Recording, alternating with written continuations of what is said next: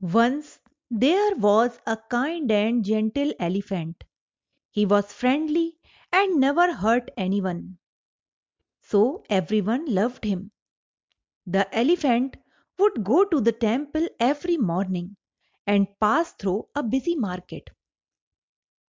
There the florist would give the elephant a garland of yellow flowers, and the fruit seller would give him a fruit every day. All the people would stand around the elephant and pat him lovingly and kindly, which the elephant greatly enjoyed. When the elephant got so much love and kindness, he gave love and kindness to others too.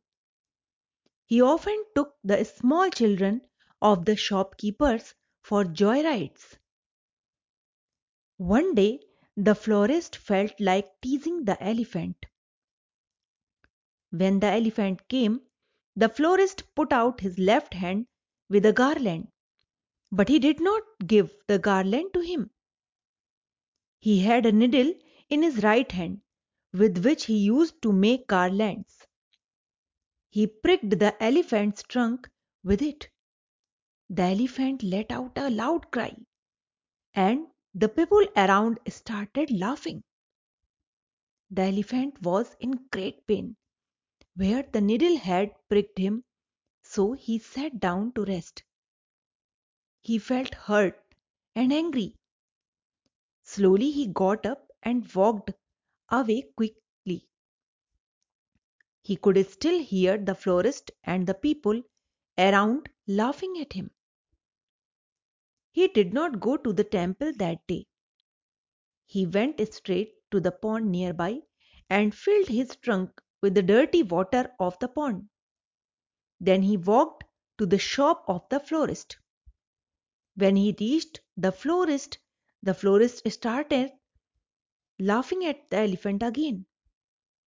Then the elephant aimed his trunk at him and sprayed the dirty water right on to the florist. All the dirty water fell on the florist and in his shop.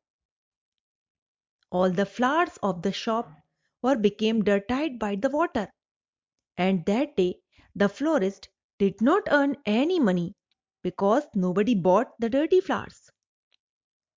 The elephant went to the florist the next morning and stood outside his shop. The scared florist quietly gave him a garland of flowers for the temple. The florist had learned the lesson that it was best to kind to the elephant because then the elephant too would be kind to him. But if anyone teased the elephant, then he would hit back. So he decided not to trouble the elephant at all. The lesson of this story is this that if we should be kind to anyone, he should also be kind every time to us.